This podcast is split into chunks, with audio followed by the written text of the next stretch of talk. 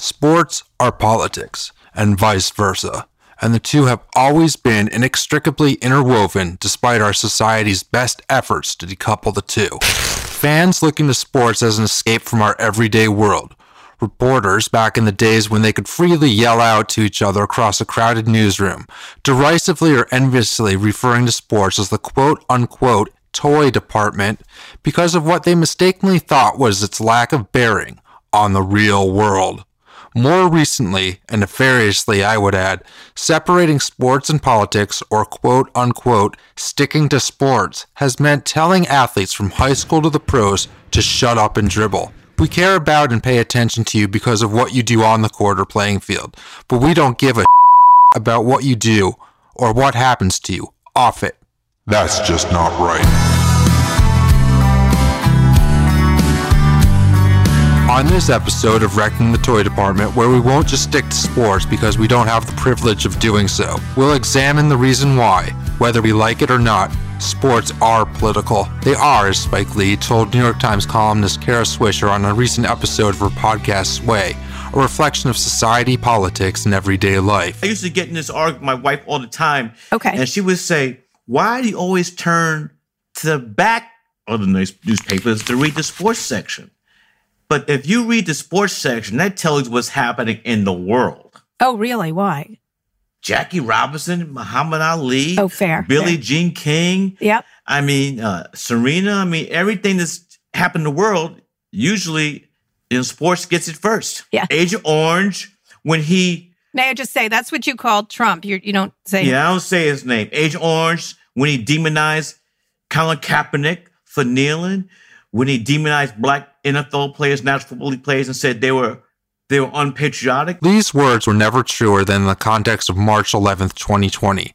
That day was, as the New York Times Sunday Review section so succinctly summarized it, in a March 14th headline marking the pandemic's first anniversary, the beginning of The week our reality broke.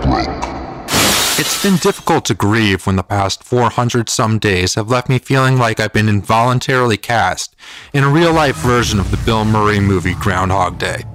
And since March 11th, 2020, I've had this same quote from that film stuck in my head. What if there is no tomorrow? There wasn't one today. I've lost my sense of time as one day blurs into the next. I have some very specific memories from the past year. Driving on the highway for the first time in three months, through the Cal Berkeley campus in the middle of what should have been a school day, and not seeing a soul. And once, through downtown on a bleak gray day, seeing nothing but empty shuttered window fronts, and thinking for the first time, but not the last, that I might not live to see the end of the pandemic. But even if I looked at a calendar, I wouldn't be able to point to the day any of those particular events happened. But until I draw my final breath, the moment at 6:35 p.m. Pacific Time on March 11th will remain etched in my memory. I was putting the finishing touches on a preview packet for a 2020 NCAA tournament that never happened. I hit refresh on the athletic website. Suddenly, a breaking news banner appeared. Utah Jazz center Rudy Gobert tests positive for COVID 19. Of that moment, 32 year old Washington, D.C. resident Kelly Malahan told the New York Times, quote, Seeing the NBA shut down on live television was a real, holy smokes, this is happening moment, unquote.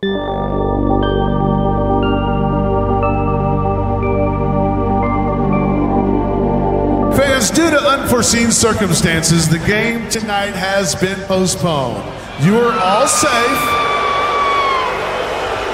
And take your time in leaving the arena tonight and do so in an orderly fashion. Thank you for coming out tonight. We are all safe. Please drive home safely. And good night, fans. This astounding and unprecedented story continues to evolve. Rudy Gobert has tested positive for the coronavirus. Uh, that was learned in Oklahoma City prior to that game between the Jazz and the Thunder. Right now, the Thunder and Jazz, I'm told, are both quarantined in that arena. This is the last night of NBA games for the foreseeable future. Because there had been so little testing, even in, up until the last few days in this country, they didn't have a handle within this league about the potential for this. And now, as a player has tested positive for it, the, the ripple effects that has on his own team, on other teams, clearly this is, as you said, Scott, uncharted territory. That courtesy of ESPN SportsCenter. The NBA's decision to cancel the Jazz Thunder game and indefinitely suspend the rest of the season, and the seriousness with which the league was taking Gobert's positive COVID test, shocked those watching these events play out live on their computers and televisions. Of course, if you were listening to what was coming out of the White House at that point, it's no surprise you'd be left speechless. That's because Donald Trump, for his own selfish and self involved reasons, did not want to level with the American people. This is what he was telling us less than two weeks before the NBA, followed by nearly every major sports organization in the world, shut down operations and Earth descended into a nearly completely sportsless existence. When you have 15 people, and the 15 within a couple of days is going to be down to close to zero, uh, that's a pretty good job we've done. It's going to disappear. One day it's like a miracle, it will disappear. Trump knew that none of what he was saying was anything close to the truth. That, like much of what he would say over the next 10 and a half months, it would be load after load of the most foul and dangerous imaginable. He said as much to Bob Woodward, the famed Washington Post journalist whose reporting on Watergate led to President Richard Nixon's resignation during a February 7th interview clips of which, unfortunately, Woodward did not make public until his book Rage was published in September. Here, NPR's Morning Edition played some of the more incriminating things Trump told Woodward. It goes through air, Bob. That's always tougher than the touch. You know, the touch, you don't have to touch things, right? But the air, you just breathe the air. And that's how it's uh, passed. And so that's a very tricky one. That's a very delicate one. Uh, it's also more deadly than your you know, your even your strenuous flus. I wanted to always play it down. I still like playing it down. Yes, sir. Because I don't want to create a panic. We don't want to run around screaming, shouting, oh, look at this, look at this. We have to show leadership. And leadership is all about confidence, and confidence is confidence in our country. It was only on March 11th, when the NBA season was indefinitely postponed, that Trump began to even start to acknowledge the damage the COVID storm might wreak upon us. The virus will not have a chance against us. No nation is more prepared or more resilient than the United States. We have the best economy, the most advanced health care, and the most talented doctors, scientists, and researchers anywhere in the world. We are all in this together.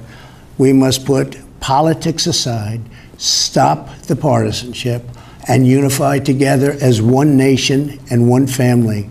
As history has proven time and time again, Americans always rise to the challenge and overcome adversity. Our future remains brighter than anyone can imagine. Acting with compassion and love, we will heal the sick, care for those in need, help our fellow citizens, and emerge from this challenge stronger and more unified than ever before. God bless you and God bless America. Thank you. My own impression of that speech was that I was listening to a bored middle schooler deliver a book report on a book he'd barely skimmed. You knew when Trump's heart was in what he was saying, and that night it most certainly was not. The speech really only served as a temporary pause on his cascade of crap and all hands on deck attack on science. He never intended to follow or listen to science, even momentarily. Instead, he would shove anyone aside who didn't toe his company line, be it Surgeon General Jerome Adams, White House Coronavirus Response Coordinator Dr. Deborah Birx, the Centers for Disease Control Director Robert Redfield, or the National Institute of Health, all of whom Trump overrode or silenced at one point or another between March and November.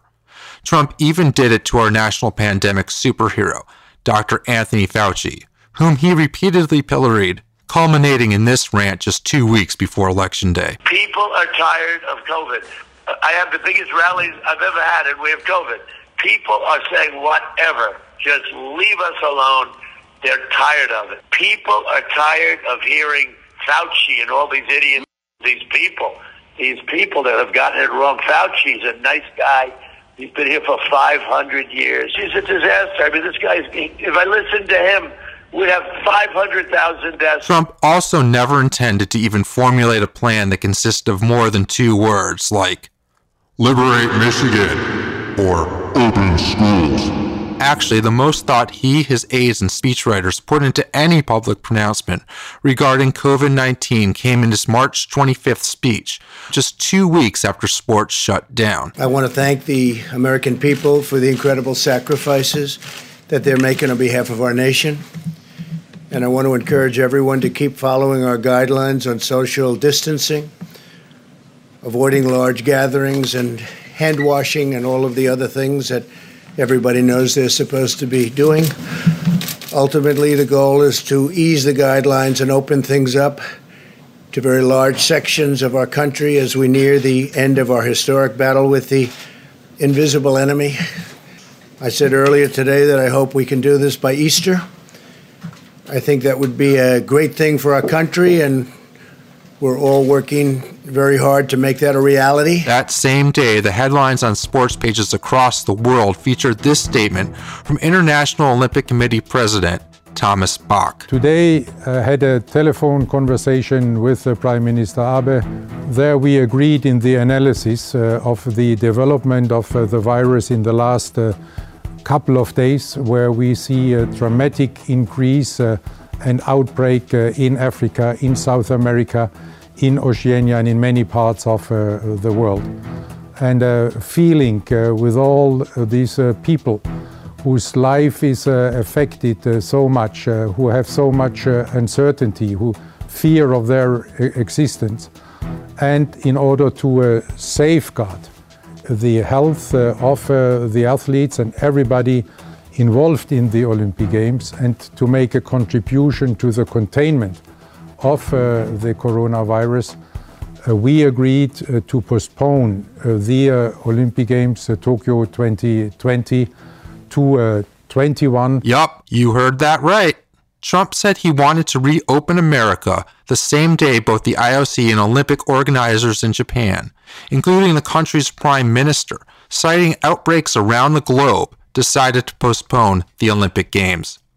To put that decision in perspective, the Olympics had never before been postponed for anything other than a war. And unlike Trump, sports officials had been expecting and planning for weeks at that point for the inevitability that, despite their precautions, the coronavirus pandemic would force them to put sports on pause. On March 1st, the NBA sent a memo to teams in which the league outlined the preventive measures players should take to decrease their risk of catching the coronavirus. Avoid high fiving and fist bumping fans, and also it cautioned them not to take items from fans to autograph, which at that point was a pre game routine for most players. Players and league employees were also advised to wash their hands often and use hand sanitizer as an additional option. Other details in the note included information on how coronavirus is spread, symptoms and actions the league had already taken, including consulting with an infectious disease researcher at Columbia University. That memo, first obtained by CNBC, details what the NBA was grappling with. The desire to continue the season, despite the near crippling fear that the flu Golden State Warriors star Stephen Curry was suffering from, could actually be COVID and that such an occurrence would force the league to stop its season indefinitely. And just think about all the horrific world events that did not dent sports in the same way that coronavirus pandemic has. World War II, 9/11, even a terrorist attack at the 1972 Olympic Games in Munich, during which two Israeli athletes were killed and nine more taken hostage. On July 5th, when Major League Baseball owners were suggesting there could be fans in the stands before the season ended, Washington Nationals pitcher Sean Doolittle told reporters his opinion regarding the role of sports in American society. We're trying to bring baseball back during a pandemic that's killed 130,000 people. We're way worse off a, as a country than where we were in March when we shut this thing down. And like, look at where other developed countries are in their response to this. We haven't done any of the things that other countries have done to bring sports back. Sports are like the reward of a functional society. When I first heard him say this, in the midst of the scariest time of my life, and that includes living less than two miles from the World Trade Center on 9 11, I completely agreed with him. I was full of anger at the people I saw as pandemic deniers, particularly the defiantly maskless and the college football coaches who held practices and meetings in preparation for the 2020 season, despite the fact COVID was spreading like wildfire among their athletes and staff. Looking back now with the perspective of time and lived experience of trying to survive a global pandemic, I'm of a mind that sports is not a reward for a functioning society. Instead, I view it as the defining marker to use to measure how well a society is functioning. And on March 11th and then on the 12th, we watched and listened as CNN's Chris Cuomo, Charles Barkley and Rece Davis on ESPN, and Danny Parkins and Dan Bernstein from Chicago 670 The Score described, in real time, the United States of America grinding to a dead halt. We're waiting on the President of the United States right now, finally coming to address the nation. Here he is. Tom Hanks just tweeted.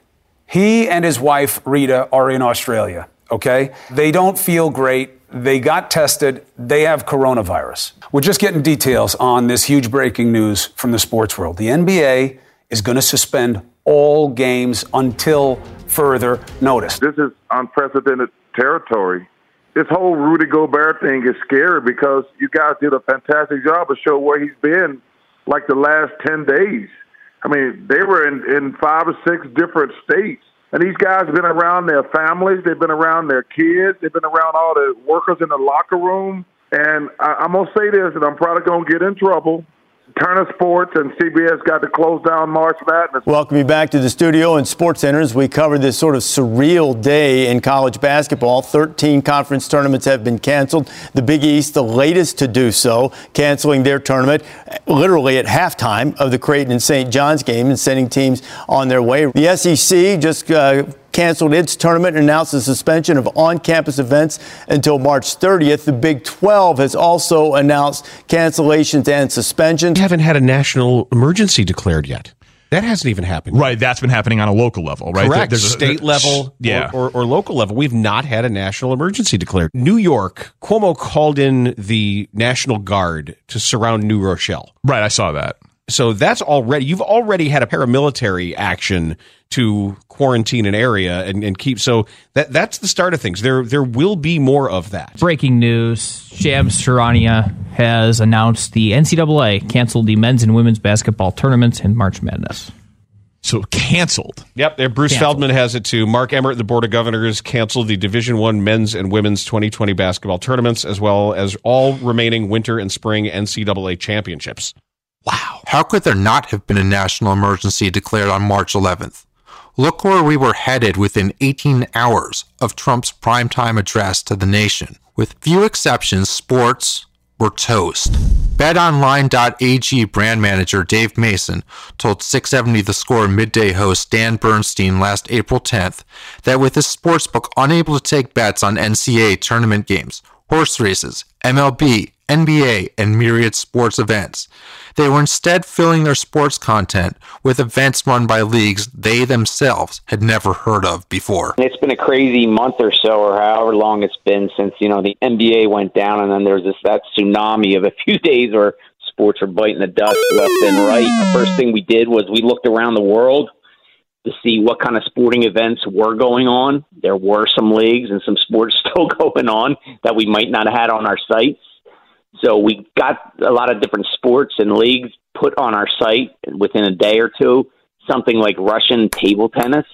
We thought, oh my God, you know, what is this? Some site halfway around the world is offering odds on Russian table tennis. So we're like, ah, put it on the site. We'll take a few bets on it, whatever. Just, at least we just have some content and odds on our site. And lo and behold, people are betting the heck out of it. Even kind of silly stuff like these marble races that happened over the last few weeks. We had a guy handicapping these marble races that are shown on some guy's YouTube page, putting odds on that. That guy Mason was referring to? That's Greg Woods, play by play announcer for what was suddenly the most popular sport on the planet. The Hill is ready, our competitors chomping at the bit to get back on the sand for season 5 of the Sand Marble Rally. Hello, everyone, and welcome. I'm Greg Woods. There you see the slightly different starting lineup numbers, how they will be judged as they sit in the starting gate. The sand is not in the best of conditions. It's going to be a very difficult race, but would we want anything else to start a Sand Marble Rally season? I don't think so. And down they go. Black Knight leading the way to get this season going with Super Ball in second. Now we're well into Sector 2, nearing the finish line. Here comes a challenge from Cool Moody, right in the draft. Crazy Cat's Eye is going to hold on to take the win. If fanatical sports bettors are turning their full attention to marble racing and Russian table tennis, obviously something is going egregiously wrong, despite desperate politicians' inane attempts to convince us otherwise. You can come to a polling place and do it safely. You have the ability to do curbside voting just like they're doing here, even if it's in a different municipality without drive-up voting. You can request that the person come out, they'll deliver you a ballot, they'll check your ID. You are incredibly safe to go out. So I think that's why people have to use their own best judgment. They have to make sure that if they're uh, compromised in any way or worry about the safety of their family, that they do it really smartly. But I look at what's happening here today, and it really makes me proud that the people who run our elections are doing it professionally, but they're also doing it in a way that makes people as safe as they possibly can be, just as safe as they would be when they go out of their house to get groceries or anything else that they need to live their daily life. That was Republican Robin Vos, Speaker of the Wisconsin State Legislature, gaslighting his fellow Wisconsinites the morning of the Wisconsin primary on April 7th. Sure, he was speaking from a drive through polling station, but that was in a Wisconsin district whose largest town has a population of about 11,000. This is not at all how it was set up for those voters in places like Milwaukee and Madison, who were made to stand in line for hours, waiting to vote, fearful of catching the coronavirus. And remember, this was early on in the pandemic when PPE were near on impossible to find, even for emergency medical workers, and we thought it was possible to transmit the virus by touching an infected surface, like a grocery bag. Had it been quote unquote incredibly safe, as Vos told the Milwaukee Journal Sentinel, for voters to head to the polls amidst a pandemic, at a time when people were MacGyvering homemade masks out of t shirts and rubber bands, there would also have been a sports schedule chock full of NHL playoff games, late season NBA games, early season Major League Baseball games, and we'd be getting ready to watch Tiger Woods defend his 2019 Masters Championship. Instead, those sports hit pause on their seasons and started planning, in a way the White House would not, to put together a COVID 19 protocol that would allow them to safely continue or start their respective seasons. Come fall, while the NFL was fining players, coaches, and organizations for failing to adhere to its mask mandates and other COVID 19 protocols, even going so far as to force the Denver Broncos to play a game without a quarterback on the roster after all four of them were suspended for breaking league rules. The White House was busy telling anyone who would listen that COVID 19 was a hoax that would go away after the election. They were throwing super spreader events and going about their workdays in the West Wing maskless.